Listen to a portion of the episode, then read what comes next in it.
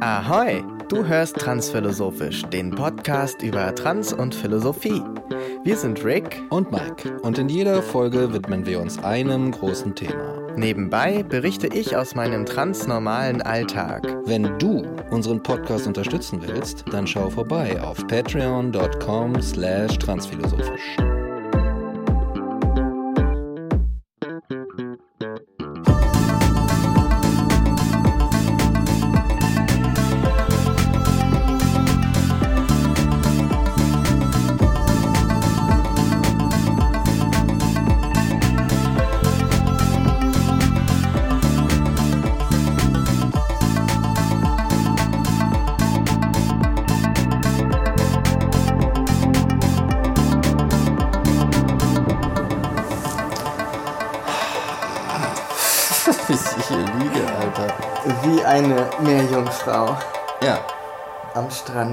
Strand. Genau. Ich sonne mich.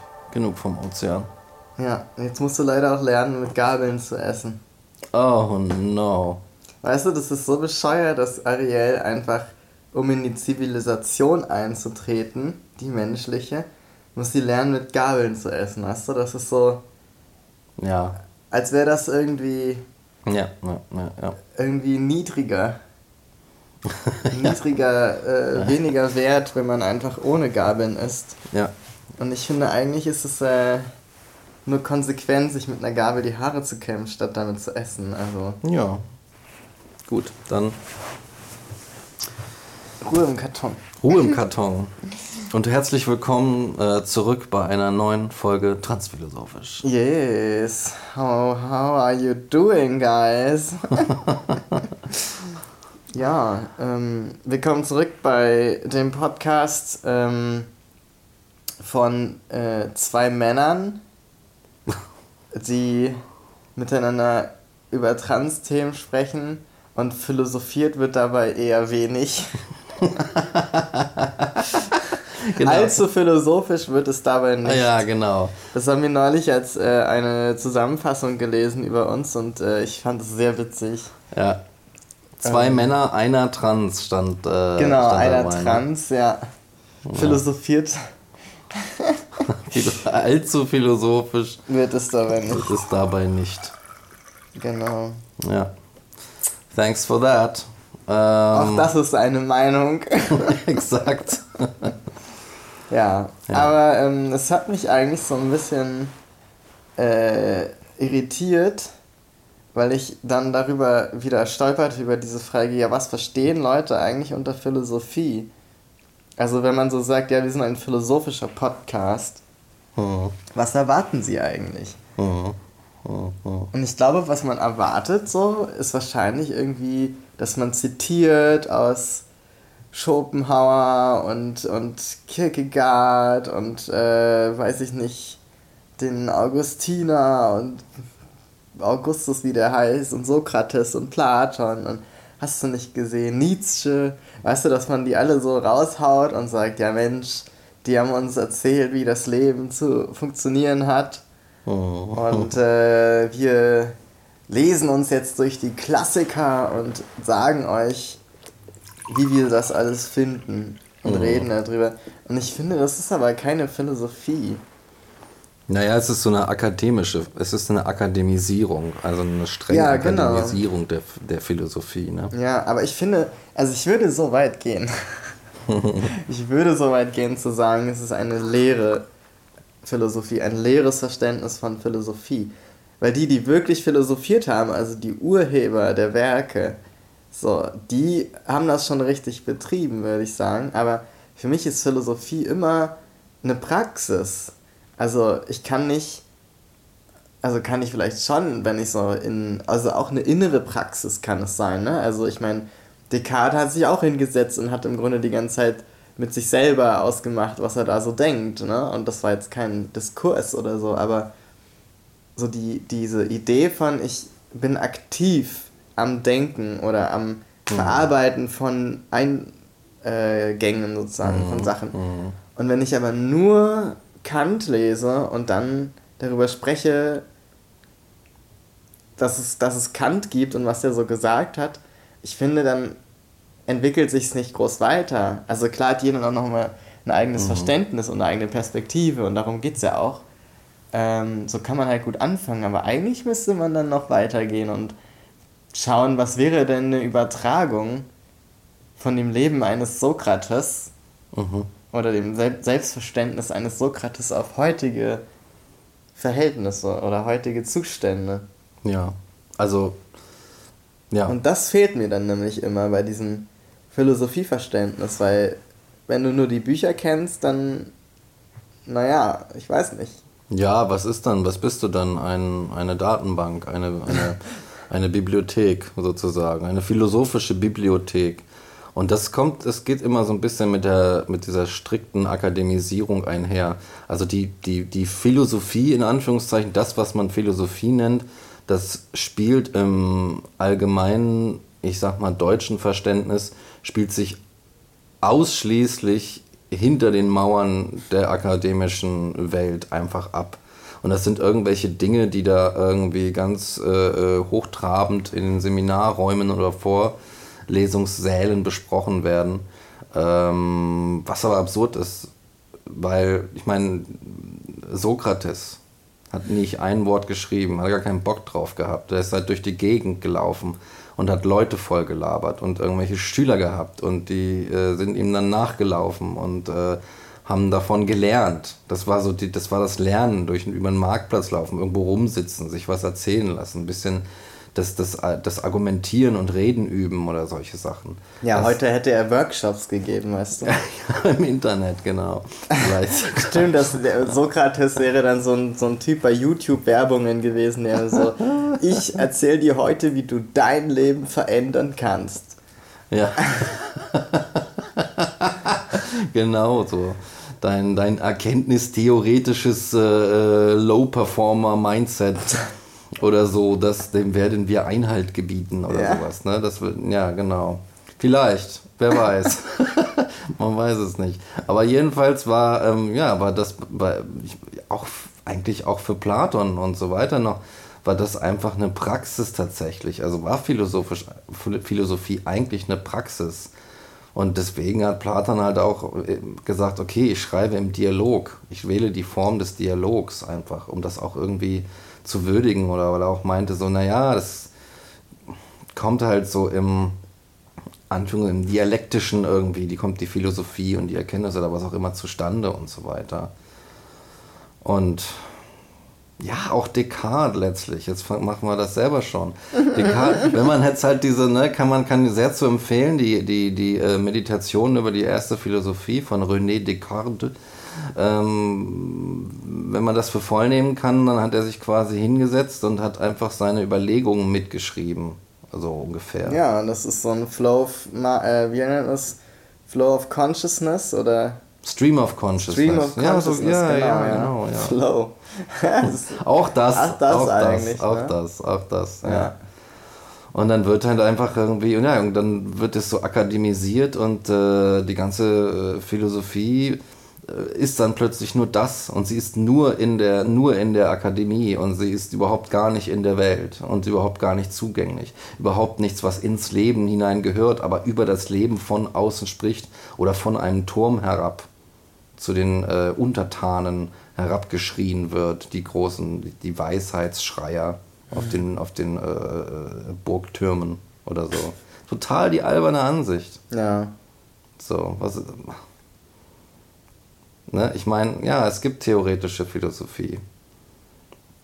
Aber letztendlich mündet, mündet hat es doch hat es den Zweck, einfach das, das, die Lebenspraxis zu bereichern, Probleme zu lösen, die sich darin ergeben, soziale oder auch individuelle. Und deswegen ist das eine sehr einfältige Sichtweise. Einfältig. Einfältig. Jetzt nehmen wir die aber ganz schön auseinander, diesen Kommentar über uns. Ne? Ja, ja, das ist nämlich auch Philosophie. Naja, die Zerstörung. Also ich weiß nicht, ich, also ich habe mich jetzt gar nicht mehr so sehr darauf bezogen, sondern eher auf, also für mich repräsentiert es einfach was. Und zwar das ein bestimmtes Verständnis von dem, was Philosophie ist. Mhm. Und so, und da würde ich einfach nicht mitgehen. Aber natürlich kann man auch das vertreten und sagen, naja, wenn man so darüber redet, was man für eine Mode mag und welche nicht und warum. So, für den einen ist das vielleicht Philosophie und für den anderen denkt, der denkt sich so, ja, das ist eine Frage des Geschmacks, das ist, kein, ist doch keine Philosophie. Also mhm. so dieser, dieser Anspruch einer Tiefe ist es, glaube ich, die, den ich da immer ähm, mhm. drin sehe. So dieses, also weil wir ja zum Beispiel so die Lobby für den Alltag haben. Mhm. Und in meinem Empfinden ist das was tief philosophisches. Zu sagen, ich nehme einen kleinen Alltagsaspekt mhm. so aus der Praxis des Lebens, das meine ich mit dieser Praxis auch, also von einer, also ich habe mir da jetzt nicht was zurechtgelegt und mich so hingedacht mit Hilfe von den ganzen Büchern, sondern ich habe einfach aus so aus einem Impuls heraus mir sowas angeschaut und gesagt, ja Mensch, eigentlich ist es doch wert, sich darüber mal genauer Gedanken zu machen, über den Alltag oder diesen Gegenstand oder dieses mhm. Begeben, äh, diese, dieses Begeb Begebnis, diese Begebenheit in meinem Leben. Und ich finde das, äh, also für mich ist das was im Vergleich zu diesem theoretischen und sehr akademischen, was nahezu ähm, weiß ich nicht, Originelles sozusagen. Jetzt nicht, dass wir so unbedingt originell sind und so, sind wir natürlich auch. Aber einfach so, also das, was an Philosophie, finde ich, immer in der Zeit, in der diese Bücher entstehen, so geil war, war ja, dass es eine neue Art zu denken war oder mal so ein, so ein Versuch, das, was es schon an bestehenden Werten und Dingen gibt, zu, hinter sich zu lassen und weiterzudenken und irgendwie oh. weiterzuentwickeln und so und was ist das dann heute? Also das, das finde ich ist eine legitime Frage und ich glaube eben, das meine ich. Es ist nicht dieses Wiedercoin, sondern hm. vielleicht ist es so, sich den Alltag genauer anzugucken oder die Schnittstelle ähm, Psychologie und Philosophie. Einfach die Frage, naja, nicht nur, was ist ein gutes Leben, sondern auch, wenn man sich anschaut, was ist ein gutes Leben, beziehe ich dann nur mich mit ein, also für mich als Individuum, oder bezieht es sich nicht auf alle und ergeben sich daraus dann Handlungsweisen und schlägt sich das nicht auf die Psyche? Also so, wenn man sich fragt, was ist ein gutes Leben, muss ich sowas wie Depressionen mit einberechnen oder muss ich sowas wie äh, andere psychische Krankheiten mit einberechnen? Aha. Dinge, über die sich, was weiß ich, äh, Nietzsche jetzt vielleicht nur bedingt so konkret Gedanken gemacht hat. Wobei der hat sich schon mit eingebaut auch. Soweit mhm, ich weiß. Ja, ja, also Nietzsche. Psychologie. Die, ja, schon. Jetzt wandere ich so rum, aber so die. Ja. Ich glaube, es wird ein bisschen deutlich, so dieses. Ähm, das ist ja gerade das Schöne an der Philosophie. Dass man ja nicht einfach so sie eingrenzen kann und sagt, so, das ist das jetzt. Ja. Sondern eben dieses Offene und also mir hat das immer gefallen. Ja, es geht, es geht ja auch immer darum, in dieser, in dieser äh, Darstellung dieser, der, der Philosophie, äh, oh ja, das ist die Philosophie, die ist so, so, so wortgewaltig und hochtrabend und ist in höchsten Höhen unterwegs und so weiter. Äh, was ist, das ist, halte ich für, für ein Vorurteil einfach, weil du brauchst keine Du brauchst keine großartigen Begrifflichkeiten, kein ho hochsprachliches Repertoire, um Philosophie zu betreiben. Du kannst an einer ganz normalen Alltagssituation kannst du, kannst du eine Philosophie vollziehen und kannst die philosophisch untersuchen, analysieren oder kannst sagen, ich verorte sie äh, in ihre äh, in, in, an, was ihren Platz angeht in der Wirklichkeit oder so weiter. Oder ich setze sie in Bezug zu mir zum, oder zum Menschen als solchen. Und darum geht es ja auch immer. Selbst wenn du so ein hochtheoretisches Werk hast wie von Kant, die Kritik der reinen Vernunft, dann, wenn du es irgendwie, wenn du es so liest, merkst du, ja, was da passiert, das ist letztlich davon ausgehend, dass es immer darum geht, naja, ich erkläre mir, wie es ist, ein Mensch zu sein und was das bedeutet, ein Mensch zu sein, der in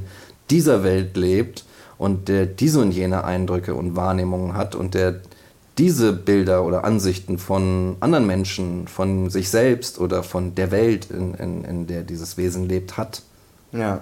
So, und das mit natürlich einfach in dem Versuch, das möglichst durchdringend und äh, genau zu machen, sich einfach vieler, vieler krasser, abgefahrener Begrifflichkeiten einfach bedingt, mhm. was Kant da gemacht hat. Aber letztlich ähm, letztlich ist es nicht nötig, die unbedingt so zu verwenden, das mhm. unbedingt so zu machen. Und die Idee kannst du sicherlich auch auf ganz, ganz, ganz einfache, alltagssprachliche, äh, allgemeinverständliche äh, Wörter und Begrifflichkeiten einfach runter reduzieren und es ja. trotzdem noch transportieren, was es heißt, damit irgendetwas machen. Mhm. So. Ja, voll. Und woran ich auch gerade denken musste, was so, also wenn man, ich habe jetzt an der Uni mir manchmal so angeschaut, diese ähm, äh, promovierenden Vorträge oder mhm. von mhm. neuen Dozierenden so ähm, wo die sich vorstellen und ihre Forschungsarbeit äh, so ein bisschen äh, vorstellen.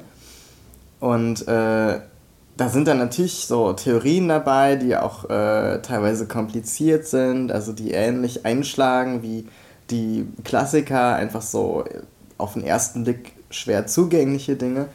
Aber wenn, also viele waren auch einfach so dargestellt, jetzt so in PowerPoints oder so, ähm, mit Kulturreferenzen, damit man das besser begreift, worum es geht. Also da werden Filme zu Rate gezogen, mhm. da werden Demoschilder zu Rate gezogen, mhm. da werden also wirklich Bilder aus dem Alltag und Dinge, Filme, die man gucken kann und jetzt auch nicht irgendwie so irgendein abgefahrener Hitchcock-Film, den niemand beim nach, nach dem achten Mal gucken richtig verstanden hat, so, sondern einfach so Unterhaltungsfilme oder so politische Dramen oder irgendwelche Dinge. Ähm, und teilweise auch äh, bis hin zu, äh, weiß ich nicht, so SpongeBob, der hochphilosophisch teilweise ist, die Folgen, wirklich. Also wenn man sozusagen möchte, dann kann man das da drauf projizieren und die Dinge veranschaulichen. Mhm. Und ich dachte, irgendwie, das, ähm, das ist immer so in eine Richtung. Also ich erkläre was Kompliziertes, indem ich ein einfaches Beispiel nehme. Mhm. Ähm, und aber eigentlich ist es ja auch, also es geht ja auch in die andere Richtung sozusagen, dass ich ja aus diesem ganz einfachen kann ich mir eine krasse Theorie herausklopfen äh, sozusagen, mhm. herausmeistern und so dieses, ja, weißt du, was da alles drinsteckt in diesem in dieser vermeintlich einfachen äh, Kindergeschichte. Mhm. So, was für Themen die Welt bewegen, stecken da drin. Mhm. Und ähm, das ist, glaube ich, so ich glaube, für mich winkt er so mit, dass, dass man dem gar nicht so richtig entkommt. Also, dass das, das mit dem Menschsein ist so verknüpft, dass das überall eigentlich auftaucht. Also, man kommt, mhm. man kommt gar nicht davon so richtig weg. Ich glaube, es ist richtig schwer, ein Kunstwerk oder ein Medium zu schaffen, das keine Interpretation zulässt. Mhm. Das sozusagen einfach ganz stumpf eine Sache ist mhm. und keine Interpretation zulässt. Ja, nicht, nicht mal irgendein. Das wäre eigentlich, das wär eigentlich ein, ein wirklich schwer zu erreichendes Kunstwerk, weil du ja dich nicht davor schützen kannst, dass Leute etwas in es hinein interpretieren und auch projizieren, von sich ausgehend. Und jeder Mensch bringt sich als Menschen ja mit. Ja. So, du kannst den ja nicht einfach ausschalten und denken, oh, ein Klotz, ich denke nichts zu ihm. Sondern Du denkst ja sofort irgendwas. Ja, und selbst dafür, dazu, zu diesem Thema gibt es hier und da ein paar Untersuchungen und Gedanken aus der Philosophie. Genau, ja. Ja. Und, ja. Das, ist auch, und das ist eigentlich total spannend, weil ähm, also mit ein bisschen Glück und äh, Marketinggefühl ja. schafft es die Philosophie irgendwann aus diesem akademischen äh, Circle Jerk heraus und ähm, in, naja, in die Kultur irgendwie so hinein und in so die, weiß ich nicht, so, dass, dass jeder irgendwie Spongebob guckt und denkt, ja krass, das war aber mal wieder eine tief philosophische Folge. So. Ja, exakt. Und ja, also das, das finde ich irgendwie cool, dass das gerade so ein Ding ist oder schon länger wahrscheinlich ist. Ähm, und das auch nicht mehr verpönt ist. So. Also. Ja. Das ist tatsächlich sehr äh, erstrebenswert, weil eigentlich geht es, glaube ich, auch nur mit, den, mit dem philosophischen Instrumentarium auch wirklich einfach darum, ähm, einen bestimmten, einen bestimmten Dein Vibrator ist losgegangen. Ja, mein Vibrator. Äh, Mike. Ferngesteuerter Vibrator ist losgegangen. Äh, einfach die, die, die Welt auf eine bestimmte Art und Weise zu betrachten.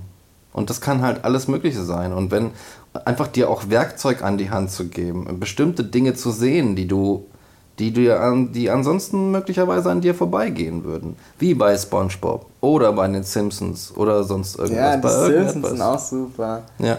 ja. Oder irgendein Satz, den irgendein, weiß ich nicht, meinetwegen Busfahrer um, um 9 Uhr morgens äußert. Ja, so. zum Beispiel bin ich mal in den Bus eingestiegen, nachdem ich feiern war, so morgens um 5. Und ich habe gesagt zu dem Busfahrer, guten Abend. Und er hat zu mir gesagt, guten Morgen. und da steckt schon so viel drin, ja? genau. Wir begrüßen uns aus zwei Realitäten, ja. aus zwei Lebensrealitäten. Ja, genau. Und, das, und trotzdem begegnen wir uns in dem Moment. Und das war so, das habe ich nie vergessen. Das war sehr. Ja. Es ging sehr tief rein. So. Ja. Und ähm, ja. Und woran ich auch irgendwie denken muss, jetzt ist ja dieses Jahr leider, leider vor ein paar Monaten, oder ja doch mittlerweile schon, glaube ich, Arno Dübel gestorben, dieser Reality-TV-Langzeitarbeitslose. Ach, was, ja? Ja, der mit dem Pferdeschwanz und der sehr rauchigen Stimme. Ach. Der ist gestorben. Und ähm, manche haben dann so spaßig über ihn geschrieben, so dass er ein Rebell war und ein ähm, ein großer Philosoph der Lebensführung, der alternativen Lebensführung oder so. Und ehrlich gesagt, ich habe das schon immer gedacht, aber nicht nur im Spaß. Also klar, auch weil er ein witziger Typ ist, mhm. aber auch weil ich dachte, naja, wenn er jetzt studierter Philosoph wäre mhm. und man hätte so einen anderen Blick darauf, weil er einfach eine andere Biografie hätte, er würde aber dasselbe tun mhm. und dieselben Sätze sagen. So, warum soll ich arbeiten? Ich möchte nicht arbeiten. Ja, ich genau. kann ja genauso gut nicht arbeiten. Also, das ist doch eine tief philosophische Einstellung eigentlich. Warum soll ich etwas mhm. tun, weil es gesellschaftlich von mir verlangt wird und mich diesem Druck aussetzen äh, und hingeben sozusagen, wenn ich doch meinen Willen ganz klar habe und der sagt mir, ich muss und will das nicht machen. So und dann diesem Willen treu zu bleiben. Ich meine, mhm. er hat sich in eine Talkshow gesetzt. Ich habe dann so eine ganze. ich habe dann so eine ganze angeguckt. Das er hat sich in einer Talkshow hingesetzt, weißt du noch, in den ähm, 2000ern war das, glaube ich, so, wo diese Konfrontationstalkshows Oh, I remember. Ja, ja. Oh, Wo dann so wirklich Leute aufs Übelste beleidigt wurden ja, in der Show so und so krass sich angekeift haben und so. Moderatoren, die so komplett aufgegeben haben, weil da nichts mehr zu holen ist und wo die Leute direkt eigentlich aufeinander losgehen wollen. Und da sitzt er halt auch als der Langzeitarbeitslose, er ne-, selbst nennt sich ja auch der König von Deutschland, so, also im Spaß quasi und hat dann so eine Burger King Krone auf. Und, und da sind halt Leute, die das überhaupt nicht lustig finden und die so sagen, ja, du bist hier der Schmarotzer und halt alles dieses äh, diese ganzen Vorwürfe.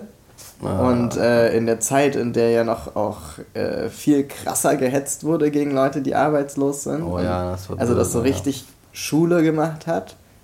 Ähm, und der hat sich hingesagt, hingesetzt und so, nö, wieso? Wieso soll ich das machen? Und schämst du dich denn nicht? Und dann so, nö, wieso sollte ich mich schämen? Und ich finde es, also mit dieser Selbstverständlichkeit, ich fand das schon also ich fand, das war, das war, so, ein, das war so ein Diogenes im Fass. Das war ein Diogenes. Das war für mich so ein Real-Life 2023er Diogenes, der ja. da sitzt und sagt, nö, wieso soll ich? Warum soll ich mich schämen? Ja, so. ja definitiv. Das war auch, das würde ich auch sagen. Ich meine, der hat, der ist Und dann heißt er auch noch Arno Dübel, sorry, aber Dübel. Arno Dübel.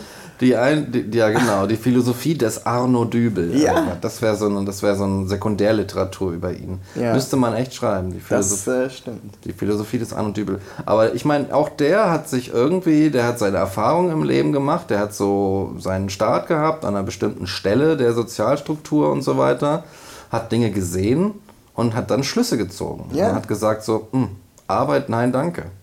Ja. Einfach, der ist auf eine bestimmte Art und Weise äh, zu, seinen, zu seinen Schlüssen und auch letztlich direkt in die Lebenspraxis übersetzten Entscheidungen gekommen. Ja. Und der hat das gelebt. Und ja. das hat auch Diogenes gemacht. Und in irgendeiner Form fanden das Leute auch interessant. So, oh, dieses hochasketische Leben, wie kannst du in so, eine, in so einer Hochkultur wie unserem Athen, wie kannst du so leben? Und so weiter und so fort, aber fanden es trotzdem irgendwie interessant. Masturbiert haben soll er auch und so, also völlig egal, war ihm scheißegal. Er hat es geschafft, in dieser Kultur irgendwie gesehen zu werden, wahrgenommen zu werden und in den Geschichtsbüchern zu landen. Und ich meine, Arno Dübel hat zum Ende seines Lebens ein schwarz-weißes äh, Erinnerungsbild in der fucking Tagesschau bekommen. Also oh. auf, äh, ich weiß nicht, ob in der Tagesschau Sendung, aber auf jeden Fall auf dem Tagesschau Instagram so ein, so ein Bild. Muss so. man erstmal schaffen. Und das musst du erstmal schaffen. Und ich finde, das war eine angemessene Würdigung dieses Menschen. Mhm. So, für seinen gesamtgesellschaftlichen Beitrag. Ja. Ich glaube ja schon, dass, dass, die, dass das wenn, wenn Leute auf eine bestimmte Art und Weise rezipiert werden, die eigentlich voll die, voll die, so, eine, so, so wie so zu so Systemgegnern irgendwie stilisiert werden, mhm. dass da trotzdem irgendwie schon immer so ein leiser, so eine leise Bewunderung irgendwie in dieser Kritik ist. Genau, oder in dem Zorn, den diese Leute immer hatten, wenn sie sagen, du Schmarotzer, geh arbeiten, ich gehe für dich arbeiten. Nee, das ist ungerecht. Aber so dieses leichte, so, ah, ich will ja auch nicht arbeiten eigentlich. Exakt. Ich will das ja auch nicht. Das ist nämlich immer der Punkt, finde ich. So. Ja. Also ich finde, ich finde, da ist schon ähm, eine berechtigte Verletzung da drin zu sagen, äh, schämst du dich denn nicht so? Die anderen finden es ja auch scheiße und, und machen es nicht, weil wir hier irgendwie alle gemeinsam drin hängen und wenn alle das machen, was du machst, so dann funktioniert es nicht mehr. Das geht nur, weil wir hier arbeiten. Ja. Und das ist ja aber sozusagen eine Kritik, die an ihn gerichtet wird, mhm. aber die für sich genommen legitim ist, nur halt nicht an ihn als Person, denn mhm. er hat es ja nicht verantwortet, sondern an das System, was so gebaut ist, dass diese Ungerechtigkeit überhaupt besteht. Mhm. So, und konsequenterweise müsste man dann drüber nachdenken oder könnte drüber nachdenken und zum Schluss kommen, naja, eigentlich ist das, was er macht, die beste Form des Protests gegen ja. dieses System. Denn wenn das dann wirklich alle machen mhm. und man damit dann offenbart, es geht tatsächlich nur aufgrund einer Ungerechtigkeit, mhm. dann würde man das ja vielleicht zu einer Änderung bewegen. Ja, ja. So. Und ein bisschen hat es Schule gemacht. Ein bisschen hat es Schule gemacht. Der Dübelismus. der Dübelismus, ja. Der Dübelismus hat Schule gemacht. Heute, guck mal, was heute, was ist passiert? Spätestens nach der Pandemie und Krisenzeit. Die Leute sagen, ey, wir haben die Schnauze voll.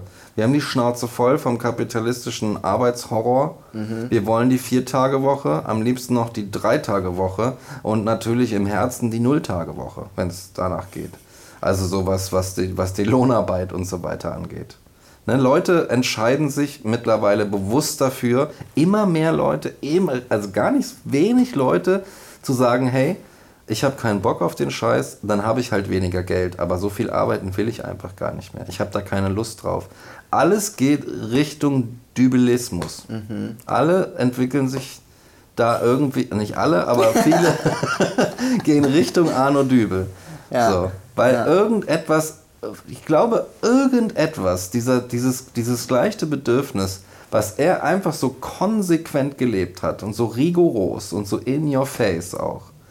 Es war eine Systemkritik und die Leute die Leute hatten es so ein bisschen in sich. So mhm. diesen, dieses Leichte so, ja, eigentlich möchte ich auch sowas in die Richtung. So, und es hat Schule gemacht, was er getan Der hat was erreicht. Der er hat was erreicht. Er hat was erreicht mit seiner Systemkritik. Ja. Ich, ja, ja, ich finde auch. Also, ich bin Fan. Allein mit dem Namen da war das ja quasi eine verpflichtende Maßnahme, so zu leben. Ja.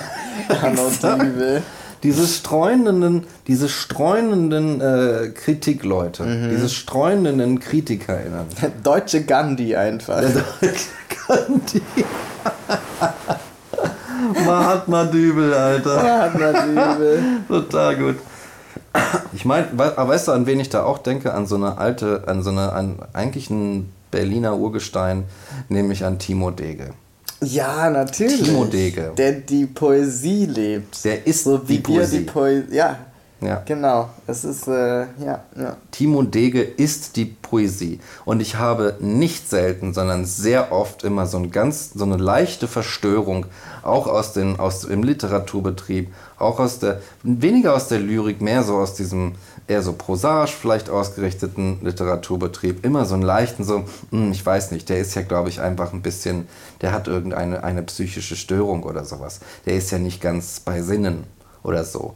Ja. Und ich, also erstmal äh, habe ich es immer schon abgelehnt, so zu denken. Ja, so, so, weil was heißt das? Was soll denn das heißen? Das heißt, dadurch ist er kein Mensch mehr? Oder wie? Was, was, genau sagst ja. du eigentlich? Selbst wenn er in deinem Sinne komische Sachen auf der Bühne erzählt, auf die du ihn einlädst, ist es, weil du da diese, weil du diese Betrachtungsweise hast?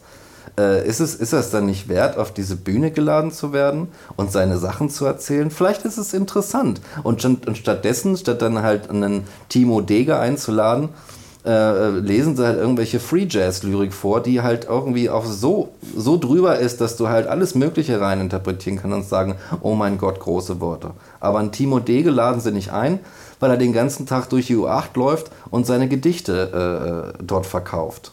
Und ja. sagt, in einer Nacht, an einem Tag und einem Nacht ist mir ein, wie hat das gesagt, ein alles entscheidendes Unterhaltungs- Werk in, die, äh, in den Shows gefallen oder ja, so. Er genau. hat so einen ja. genialen Satz geäußert, ja, der auch in der Taz steht. Mittlerweile habe ich in der Taz gelesen.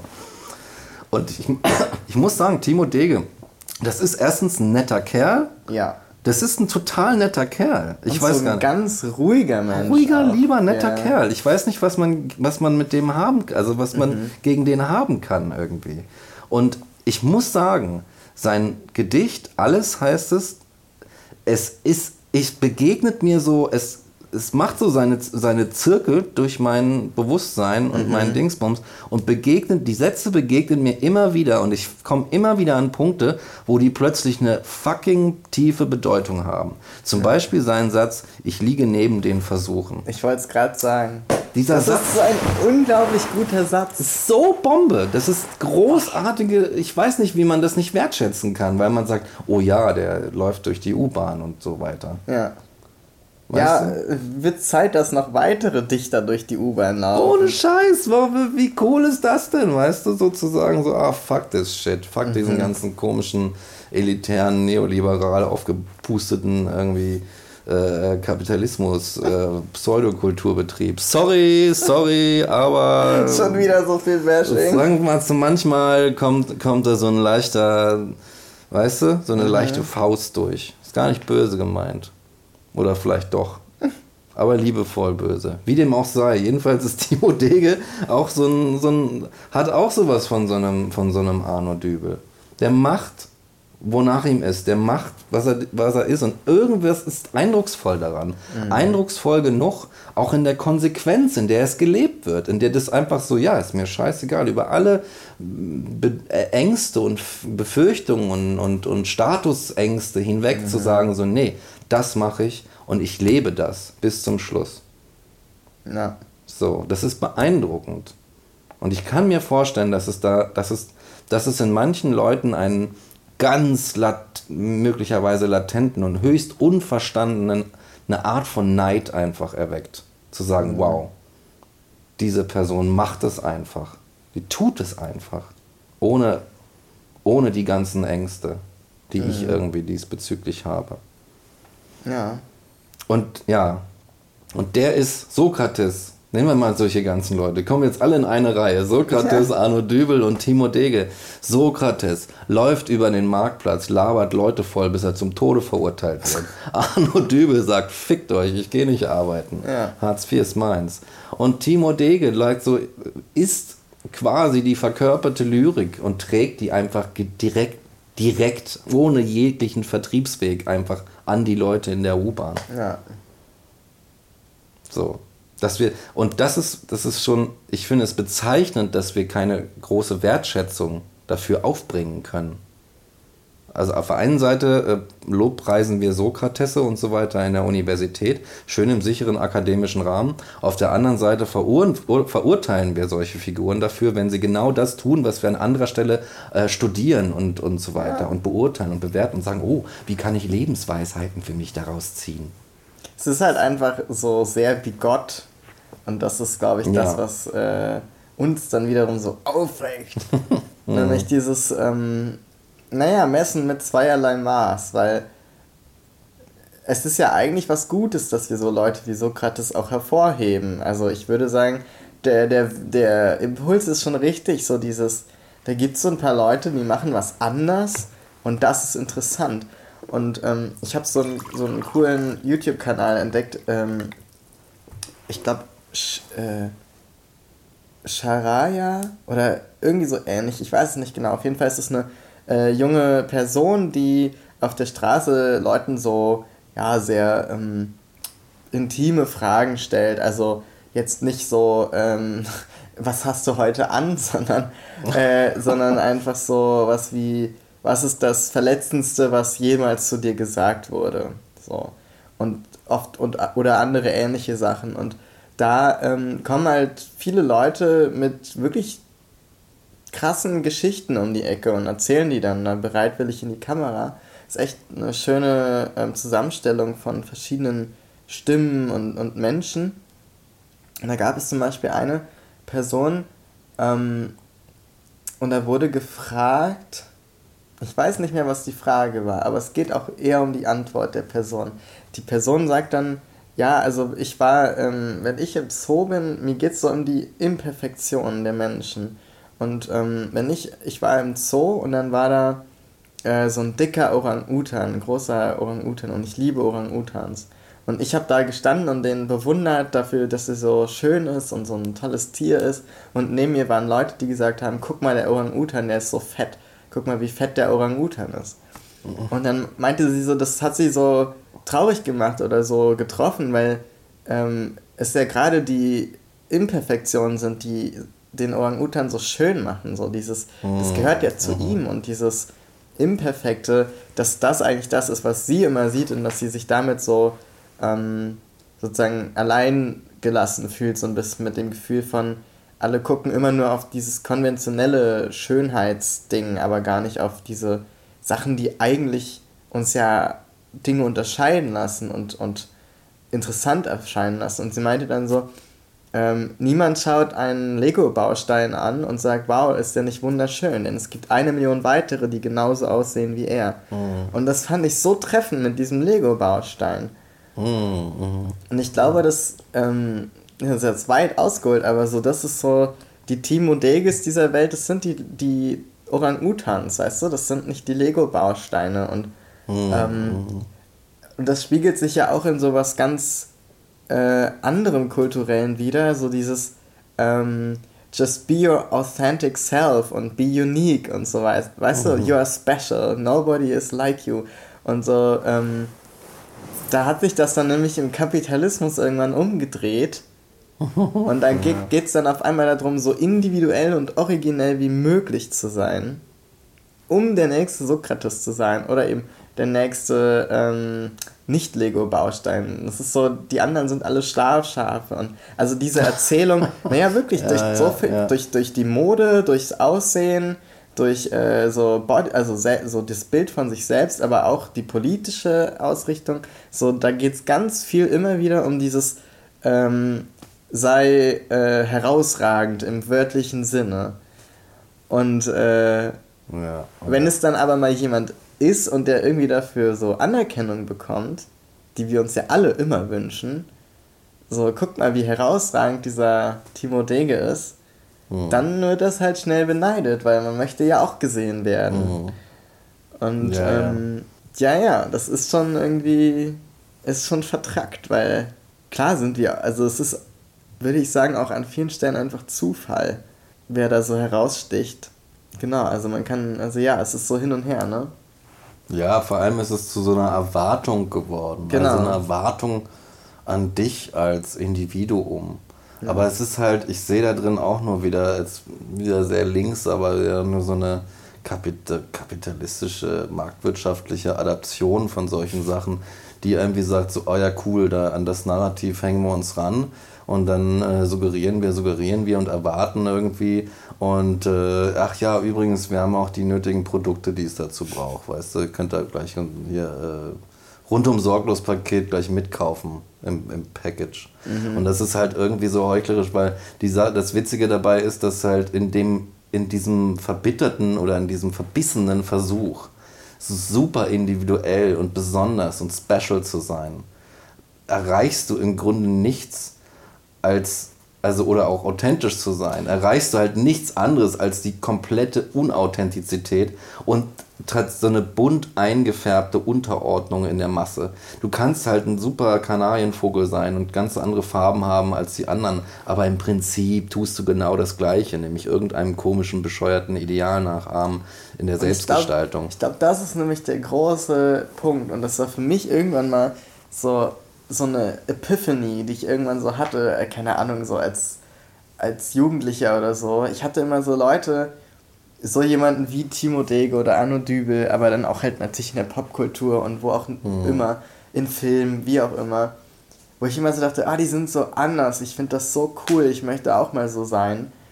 Und irgendwann habe ich aber gerafft, ja, aber die, die sind, was vereint denn diese Leute sozusagen? Was ist der rote Faden? Weil die waren ja dann auch alle unterschiedlich ich kann ja mich nicht einfach nach dem einen nachbilden und dann auf einmal ähm, hätte ich das erreicht, so wie die zu sein, weil dann bin ich ja nur wie der eine und nicht wie der andere, den ich auch cool finde.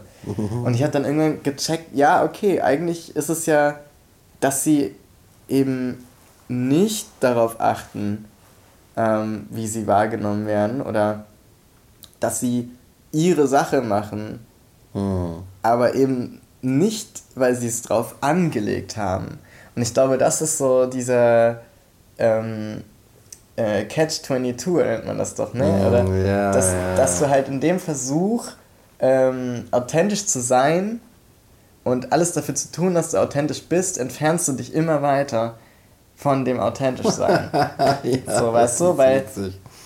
also, ja, weil du, weil du im Grunde genau das Gegenteil von dem machst, was Leute auszeichnet, die authentisch oder originell, wie auch immer, das ist ja beliebig austauschbar, ja. äh, sind. So, das heißt, so ein Timo Dege ist ja deswegen herausragend, weil er es überhaupt nicht darauf anlegt, herausragend zu sein. Ihm geht es ja. um die Lyrik, um ja. die Poesie. Oder so ein Arno Dübel. So, der will auch nicht, das hat dem bestimmt auch Spaß gemacht. So, das ist keine Frage, so diese, ja. dass Leute das auch so angenommen haben. Aber im Grunde ging es ihm darum, nicht zu arbeiten, wenn er darauf keinen Bock hat. So. Und das hat er auch gemacht, wenn die Kameras nicht da waren. weißt du so? Genau, ja, und das ist der Punkt. Aber ja. wenn ich sozusagen nur für die Außenwahrnehmung dieses individuelle Ding aufbaue, dann erreiche ich damit ja nichts anderes als ähm, diese Individualität für sich genommen. Aber die ist dann leer, da ist kein Inhalt, also da ist nichts Inhaltliches, ja. was individuell ist. Es ist nur der Fakt. Es ja, ist nur eine du, Mode. Du siehst nur, du siehst e- nicht aus wie die anderen oder du, du verhältst dich nicht wie die anderen, mhm. aber nur zum Selbstzweck. Mhm. Du bist kostümiert einfach. Genau, und das finde ich so faszinierend daran, dass man so. Ja. Und das merkst du auch, wenn du mit Leuten sprichst, die so. Oder auch in Interviews mit irgendwelchen Stars oder so, irgendwelchen coolen Stars, also jetzt nach meiner Wertung einfach so welche, die halt Glück hatten und mit etwas berühmt geworden sind und irgendwie Geld damit verdienen konnten, obwohl sie aber eigentlich der Sache verpflichtet waren. Also wenn ich zum Beispiel an so Leute denke wie, weiß ich nicht, Björk oder so. Mhm. Oder, ähm, keine Ahnung, irgendwen anders. So, das sind so Leute, die, naja, die das für die für die Kunst, klingt immer so abgehoben, aber so für mhm. die Sache schon machen. Und die das, ich glaube, Björk hätte auch Björk-Stuff gemacht, wenn sie nicht berühmt geworden wäre. Weißt du? Ja, so. sicher, ja. Ähm, Exakt. Und das ist so, es gerät dann so in Vergessenheit und dann irgendwann ist man so neidisch. Ja. Ja, darum, darum geht es nämlich. Darum geht es nämlich, um dieses, ja, Es gibt natürlich das auch noch von der anderen Seite. Ich denk, dachte da gerade an Amy Winehouse. Mhm. Ich fand Amy Winehouse als sich hatte einfach so eine, die war noch erkennbar als so eine authentische, unfassbar gute, begnadete Sängerin mit unglaublicher Stimme. Ja. Irgendwie so. Und die, die, die, äh, die Musik, ich dachte so, okay, Pop Music, das ist the new shit. So, mhm. das ist das, das New High einfach. Aber die halt irgendwie so extern, so extrinsisch von eben diesen ganzen Mechanismen irgendwie zerfressen wurde und kaputt gemacht wurde. So von außen, gar nicht so, ne, also die, die dann irgendwann total darunter zusammengebrochen ist quasi. Und äh, das war so ein anderer Weg, in dem sich diese Mechanismen da irgendwie so einen Menschen gegriffen haben und den so langsam quasi, naja, so ausgebeutet haben, ausgesaugt, ausgeweidet haben, regelrecht. Und ich finde erschreckend, dass wir heute, nicht zuletzt durch den Einfluss der sozialen Medien, äh, dass wir dazu neigen, das in vollkommener Selbstständigkeit und Heimarbeit einfach zu machen. Es ist so wie so ein, es ist wie, wie die Geißel. Wir haben uns, äh, wir brauchen nicht mehr auf den Zorn Gottes warten, sondern wir haben uns, wir haben uns eine Geißel gekauft und schlagen uns damit selber den Rücken, Rücken blutig irgendwie für die gute Sache, für die Erleuchtung, für die Güte des Herrn, für die Vergebung unserer Sünden. weißt du? So. Ja. Das ist das, was wir tun. Wir sind so, so bescheuert in unserer Kultur geworden, dass wir, die, dass wir überhaupt gar keinen König mehr brauchen. Ja, weißt Dübel statt Geißel. Dübel statt Geißel. Exakt. Weißt du? Oh, das ist so, das ist, das ist so irre. Das ist so, wir, wir sind so verkorkst in, im Grunde. Total verkorkst. Aber was witzig ist, das, was du meintest äh, mit dem ich habe mir die alle mal angeguckt, die ich cool fand und habe dann versucht irgendwie rauszufinden, was ist denn das alles. Das ist ja schon eine philosophische Herangehensweise. Und da hattest du ja noch nicht Philosophie studiert oder sowas. Nee. So, das ist aber schon eine philosophische Herangehensweise, nämlich zu sagen, ich nehme jetzt alle diese Fälle und betrachte die analytisch und schaue mir an, was ist, haben diese, all diese Dinge gemeinsam. Weil es kann ja, dann wird es logisch, weil logischerweise kann es nicht sein, dass es alle diese Sachen sind. Ich könnte jetzt zum Beispiel nicht auch alle Eigenschaften dieser Gruppe aus, sagen wir mal 20 Stars, mhm. könnte ich jetzt nicht zusammenkopieren und mir so ein super Outfit zusammenstellen. so, weißt du, so alles, wo alles da drin ja. ist. Und ich bin so ein riesiger Puff aus, aus 20 Kleidern und, und, und, und Make-up in verschiedensten ja. Farben und so. Das wär, würde keinen Sinn ergeben. Also muss ich abstrahieren. Ich muss also eine Abstraktionsebene gehen und sagen, was ist es, was all diese Sachen äh, quasi unter einen Begriff fallen lässt. Und dann äh, habe ich dieses Abstraktum dieses Begriffs und daraus eine Erkenntnis über dieses Phänomen, das meinem Leben zuteil geworden ist, gefunden, was du ja vielleicht vorher nicht hattest, sondern du siehst so, wie es so ist als junger Mensch. Ah, das finde ich cool, die finde ich cool, den finde ich cool, ah, das ist cool, das ist alles irgendwie so cool. Was ist so cool daran? Mhm. Und da ist Philosophie halt im Alltag direkt eigentlich angewendet, ohne dieses große Tamtam -Tam mit Begriffen und so, ja. sondern aus rein logisch-analytischem äh, Verständnis und Fähigkeiten heraus zum Einsatz gekommen und erfolgreich zu einem Ergebnis und zu einer Erkenntnis darüber, was, was diese Empfindung im Grunde bezogen auf diese ganzen Individuen bedeutet. Ja. So. Und da was, weißt du, was, was hätte dann diese, dieser Kommentar, der uns da, der, der uns da beurteilt hat, was hätte er gesagt? So, naja, äh, also Rick, das ist, äh, das ist ein sehr äh, star-interessierter äh, junger Mensch, aber allzu philosophisch äh, wird es dabei nicht. doch, eben doch, aber halt nicht im akademischen Sinn, nicht mit, der, mit Zitaten aus der Kritik der reinen Vernunft, weil es die nämlich im Grunde erstmal nicht braucht. Ja, aber ja. das Schöne an der Kritik ist ja, äh, dass sie dazu führt, dass man sich äh, mit ihr beschäftigt und mhm. an ihr wächst und an ihr äh, ja neue Themen findet und es gibt auch so eine Vortragsreihe an der FU Berlin. Ich mhm. weiß gar nicht, ob es die noch gibt, jetzt gerade von so einem graduierten Kolleg. Ähm, und die heißt Kritik als Praxis, Praxis als Kritik. Und die Hauptthese, ähm, um die es geht, aus verschiedenen Fachbereichen dann in so einer Ringvorlesung mhm. ähm, betrachtet, wir waren ja auch schon mal ein paar, mhm. ähm, ist sozusagen, dass bei Normen, wenn es um Normen geht, Äh, also gesellschaftliche Normen, nicht jemanden, der Norman heißt oder so. um den Norman Müller. Es geht um den Norman. Norman Scott. Norman Scott. Ähm, genau, bei gesellschaftlichen Normen, dass da doch die Kritik dieser Normen dazu führt, dass sie sich verändern und dass oh. sie sich weiterentwickeln und dann neue Normen entstehen, die die alten ersetzen. Sodass du durchgängig eine Norm hast, die als Bezugspunkt gilt und von der man sich abgrenzen kann oder ihr unterordnen kann und so weiter.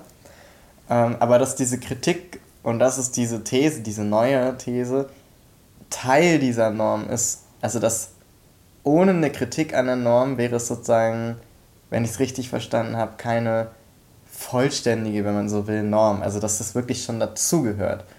Weil nur dadurch ist sie überhaupt in der Lage, sich über Jahrhunderte hinweg auf eine Art zu halten. Ne? Also die Norm von, mhm. was weiß ich, Frauen tragen Kleider, Männer tragen Anzüge. So, das mhm. ist eine hm. Norm, die ähm, aber ja auch so nicht immer bestand. Aber dadurch, dass sich verändert hat, mhm. so kann man sagen, naja, es gibt Normen für das, was tragen Männer, was tragen Frauen. Aber sie hat sich natürlich an sich immer verändert oder durch Kritik auch ver verändert. Mhm. So, ne? Und jetzt ist es halt auch so, du hast äh, Kritik an Normen und die werden dann zum Beispiel so beim Kapitalismus, naja, aber wenn wir alle dasselbe anziehen, sehen wir ja alle gleich aus, dann ist ja keiner mehr individuell oder originell. Und das ist die Kritik, mhm. wenn du so willst, ne? Und dann mhm. kommt die Industrie und sagt sich so, ja, da wissen wir doch schon was. Jetzt machen wir hier noch ein neues äh, Aufnäherchen drauf und da ein anderes Label und dann pack mal da noch eine neue Farbe dazu und dann kannst du dir aus diesen 20 Hosen deine individuelle aussuchen. Oh. So, das heißt, die Norm der Hose beispielsweise in dem Fall besteht weiter, mhm, ja. wurde aber angepasst und durch diese Kritik hat sie sich entwickelt und ist immer noch eine Norm. Mhm, und das finde ich ja. total den spannenden Gedanken. Und also das ist jetzt nur meine abstrahierte Version von dem abstrahierten Zusammenfassen mhm. dieser Vorlesung. Natürlich muss man sich dann genauer anschauen und wozu die Leute forschen. Aber so grundlegend fand ich es schon sehr spannend, weil das irgendwie so genau da reingeht in das Thema, was wir gerade hatten. Also, ja. Ähm, ja, oder im Kapitalismus spricht man ja dann von Kommodifizierung.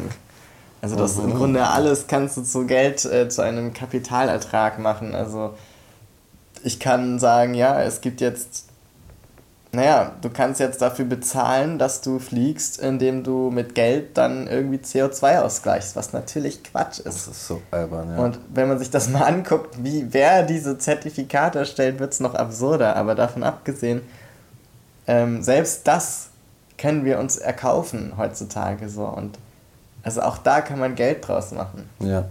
Man kann aus allem heute Geld machen. Das ja. ist einfach so, in allem steckt so ein inhärenter Bullshit einfach drin. Da kriege ich Kammerflimmern von, von sowas. Weißt du, wenn ich sowas, wenn ich sowas, diese ganzen Sachen höre, es ist alles so, es ist alles so verheuchelt. Es hat überhaupt gar keinen, es ist überhaupt, da ist halt kein, kein, gar kein Wille, irgendetwas in die Praxis umzusetzen, irgendwelche Probleme tatsächlich zu lösen, sondern immer nur sie auf irgendeine Art und Weise zu verwerten. Mhm. So. Es ist vielleicht ja, keine Ahnung, das Thema Hose irgendwie. Ne? Bis vor 100, 150 Jahren oder so war es ja auch tatsächlich noch so, war die Hosennorm ja so, tatsächlich auch so binärgeschlechtlich aufgeteilt. So. Mhm. Da durftest du, wenn du als Frau irgendwie da so aufgelesen wurdest, irgendwie durftest du halt keine, keine Hose einfach tragen. Das ist so, was ist denn das? Das gibt's ja gar nicht. Ja. Und das hat sich dann irgendwann irgendwie so relativiert und jetzt ist es okay, ja, klar, man kann das Hosen tragen. Es gibt irgendwie noch so beides. Ne? Aber auf der anderen Seite war das, es ist witzig, ne? auf der anderen Seite hat, ist, ist dieses Röcke sind halt dann auch gleichzeitig verboten für männlich gelesene Leute. Das hat sich dann nicht so, das hat sich nicht relativiert. Mhm. Auf eine Art und Weise. Ja. Und wenn dann halt dann irgendwie so ein, wenn du dann irgendwie äh, äh, eine männlich gelesene Person mit einem Rock rumlaufen siehst, dann ist es entweder ein Schotte oder irgendwas komisches. Und wo mhm. du sagen musst, oh, da ist irgendwie eine Norm verletzt. Du spürst ja die Normverletzung mitunter in so in den, in, in den meisten Kontexten. Vielleicht ja. nicht in Berlin so sehr, ne? aber in anderen, in anderen äh, äh, Bereichen dann doch schon oder des Landes schon sehr deutlich. Mhm. Dass da so, oh, das ist jetzt irgendwas. Und dann hast du nämlich, wenn dann irgendwie so ein sagen wir mal, da ist, da, sagen wir mal, es gibt irgendwo in äh, äh, Bad Nennendorf oder so, weiß, weiß ich, glaube so ein niedersächsisches Kaff mhm. oder so. Da gibt es halt irgendeinen Mann, der jetzt konsequent irgendwelche H&M-Röcke trägt. Mhm. So.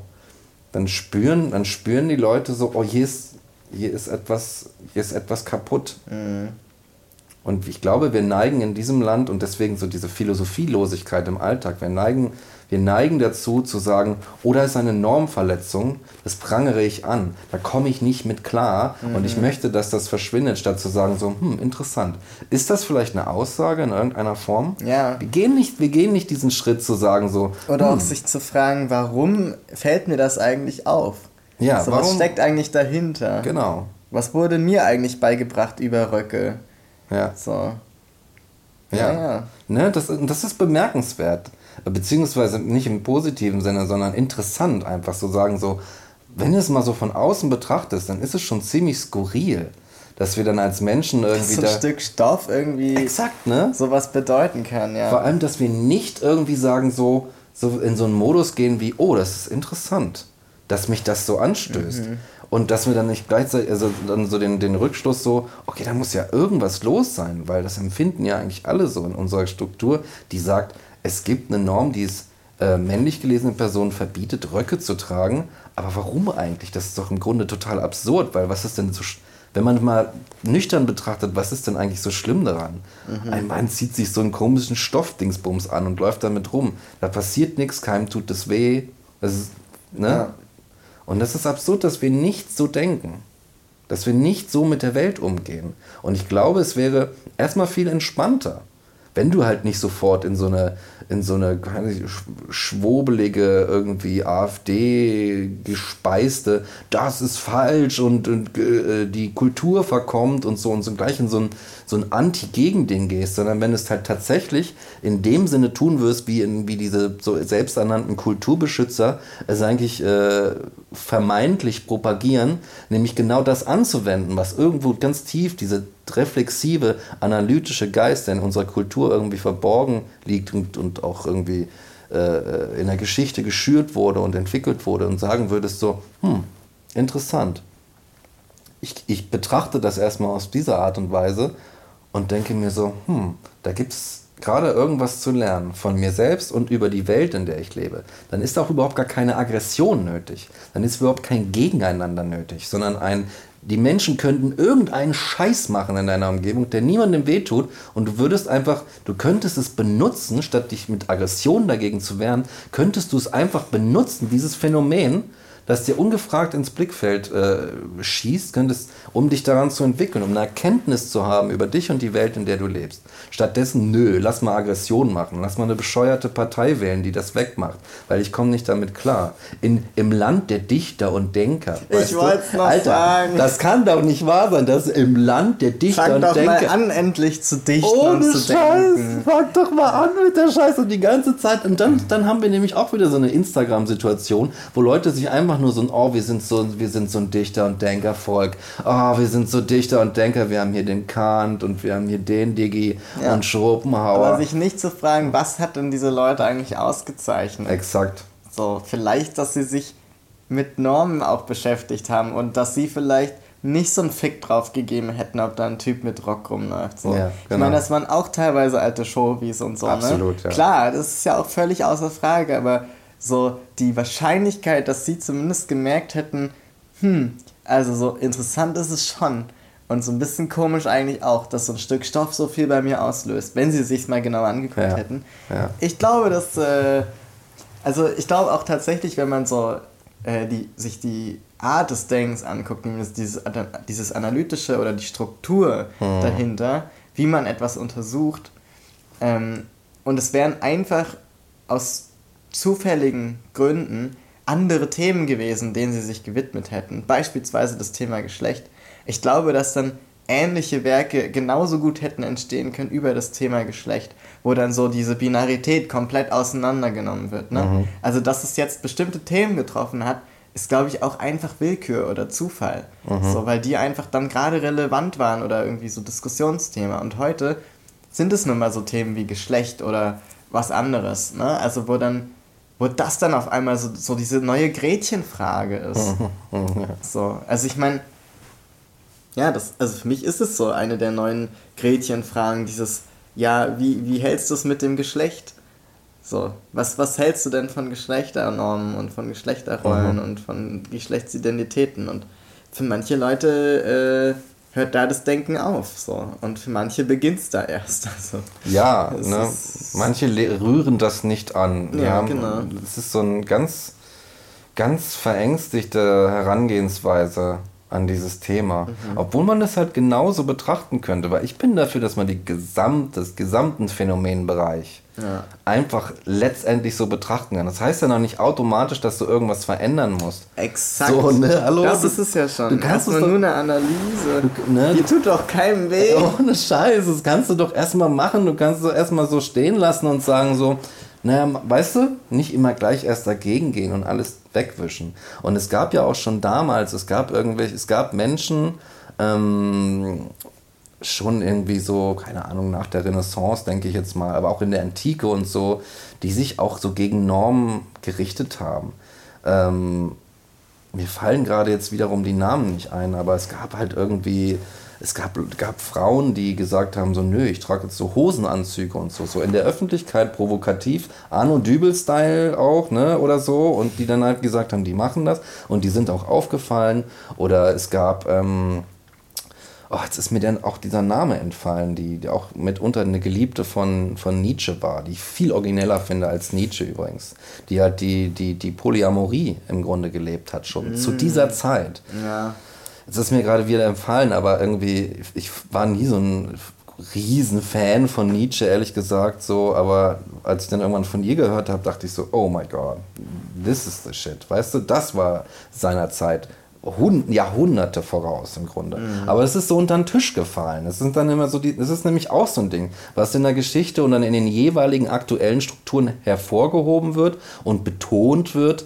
Da fallen dann ganz andere Aspekte, die eigentlich sehr interessant waren, fallen dann mitunter unter den Tisch. ja, man, oder du ja. hast halt gleich so eine, ähm, wenn Leute das zu der Zeit auch schon gemacht haben, wird es halt dann, äh, wie du sagst, es fällt so unter den Tisch. Aber auch wenn es ähm, nicht die richtigen Leute sagen. Mhm. Also so zum Beispiel der, der Kampf für die Gleichberechtigung von Mann und Frau, so vor allem in, in Sachen ähm, Wählen beispielsweise und Arbeiten gehen. So, das sind Kämpfe, gerade die ersten feministischen und als solche irgendwie benennbaren Kämpfe, so, die hatten ganz viel Trag, äh, so Trag, Triebkraft gewonnen durch schwarze Frauen die sich mhm. äh, dafür eingesetzt haben, wo auch das Thema Rassismus noch ein ganz großes, mhm. äh, also wie bis heute, aber zu der Zeit auch mit Segregation und so weiter, noch ein richtig krasser Fall waren. Und wo die noch dafür gekämpft haben, im Rahmen dieser Gleichberechtigung, nämlich auch um die Gleichberechtigung der Rassen, sozusagen mhm. zu dem Zeitpunkt. Äh, und im Englischen ist es ja auch noch racist, was ich immer noch befremdlich finde. Mhm. Ähm, und die dann aber so naja, natürlich aufgrund, aus, aufgrund von Rassismus und so weiter ähm, klein gehalten wurden und sobald dann sich weiße Frauen nämlich vorne dran gehängt haben, die natürlich auch für Gleichberechtigung waren, mhm. aber auch mit anderen Gesichtspunkten ähm, und die nicht so sehr von Rassismus betroffen waren und sich darum auch nicht darum so kümmern mussten, mhm. die haben sich dann vorne dran gehängt und dann war es auf einmal die feministische Bewegung, die weiße Frauen vorne drauf hatte. Mhm. So, aber das ist einfach nicht, das ist de facto falsch, wenn man sagen würde, das wäre jetzt der Westen gewesen, der sich da so, ähm, also es waren ja auch Leute im Westen, die schwarzen Frauen, aber ich meine einfach dieses Selbstbild vom Westen, ne, mhm. als weiße, emanzipierte Leute. Mhm, ja, ja. So, das stimmt einfach nicht. Ja, das stimmt einfach nicht. Das sind, und wieso ich jetzt auch der Westen meinte, ist, weil diese Sache mit der Polyamorie, auch was äh, Nicht-Binarität angeht, was mehr Geschlechter angeht, das ist eigentlich, das sind uralte Themen. Ja, total. Und wenn du dir, ähm, was ist ich, wenn du nach Peru schaust oder wenn du nach äh, in äh, afrikanische Länder schaust, so, oder auch in asiatische Länder, ostasiatische Länder, so, da hast du ganz andere Philosophien, die mit dem Westlichen äh, ganz viel gemeinsam haben, aber teilweise Jahrhunderte voraus. So. Da sind, also da hinkt man echt hinterher ja, in der sogenannten total. Zivilisation. So, und ja. das finde ich so wild, weil diese ganzen äh, Offenheiten und, und äh, verschiedenen Lebensweisen, alles, was mit Poli davor beginnt, alles, was mit, äh, also auch Polygeschlecht, sage ich jetzt einfach mal, mhm. so. Das war alles schon da. Das wurde ja alles erstmal zertrümmert, um dann vom Westen neu entdeckt zu werden. Ja. Also fast schon so, als würde man anderen nicht gönnen, ja. dass sie schon bessere Einfälle hatten als man selbst. So. Ja, das glaube ich sowieso, dass das. Und das äh, ist, ja, und das finde ich so perfide. Das ist auch. Und ähm, das ist auch was, was ich dann dem dann immer so vorwerfe, so dieses, wie kann man so tun, als hätten wir irgendwas erfunden, also wir, ne, der Westen meine ich. Mhm. So. Sich groß tun. Da wird sich immer groß getan. Auch irgendwie so, ja, der, so, ein, so ein kolonialistisches der ja noch nicht vorbei ist, der Kolonialismus. Ne? Come on, Alter. So ja. ein Kolonialismus, die sich hervortun Man und irgendwo ja hingehen. Postkolonialismus. Ja, ne? irgendwo hingehen und sich irgendwie Sachen nehmen, Sachen aneignen und dann so tun, als hätte man das, weißt du, hey, komm, so, so quasi so, du fährst irgendwo hin mit dem Schiff, nimmst du da irgendwie das Beste raus, du fährst nach Hause und sagst, guck mal, was ich erfunden habe. Oh, Telefon. Ah, scheiße. Hi, na? Ja. Mhm.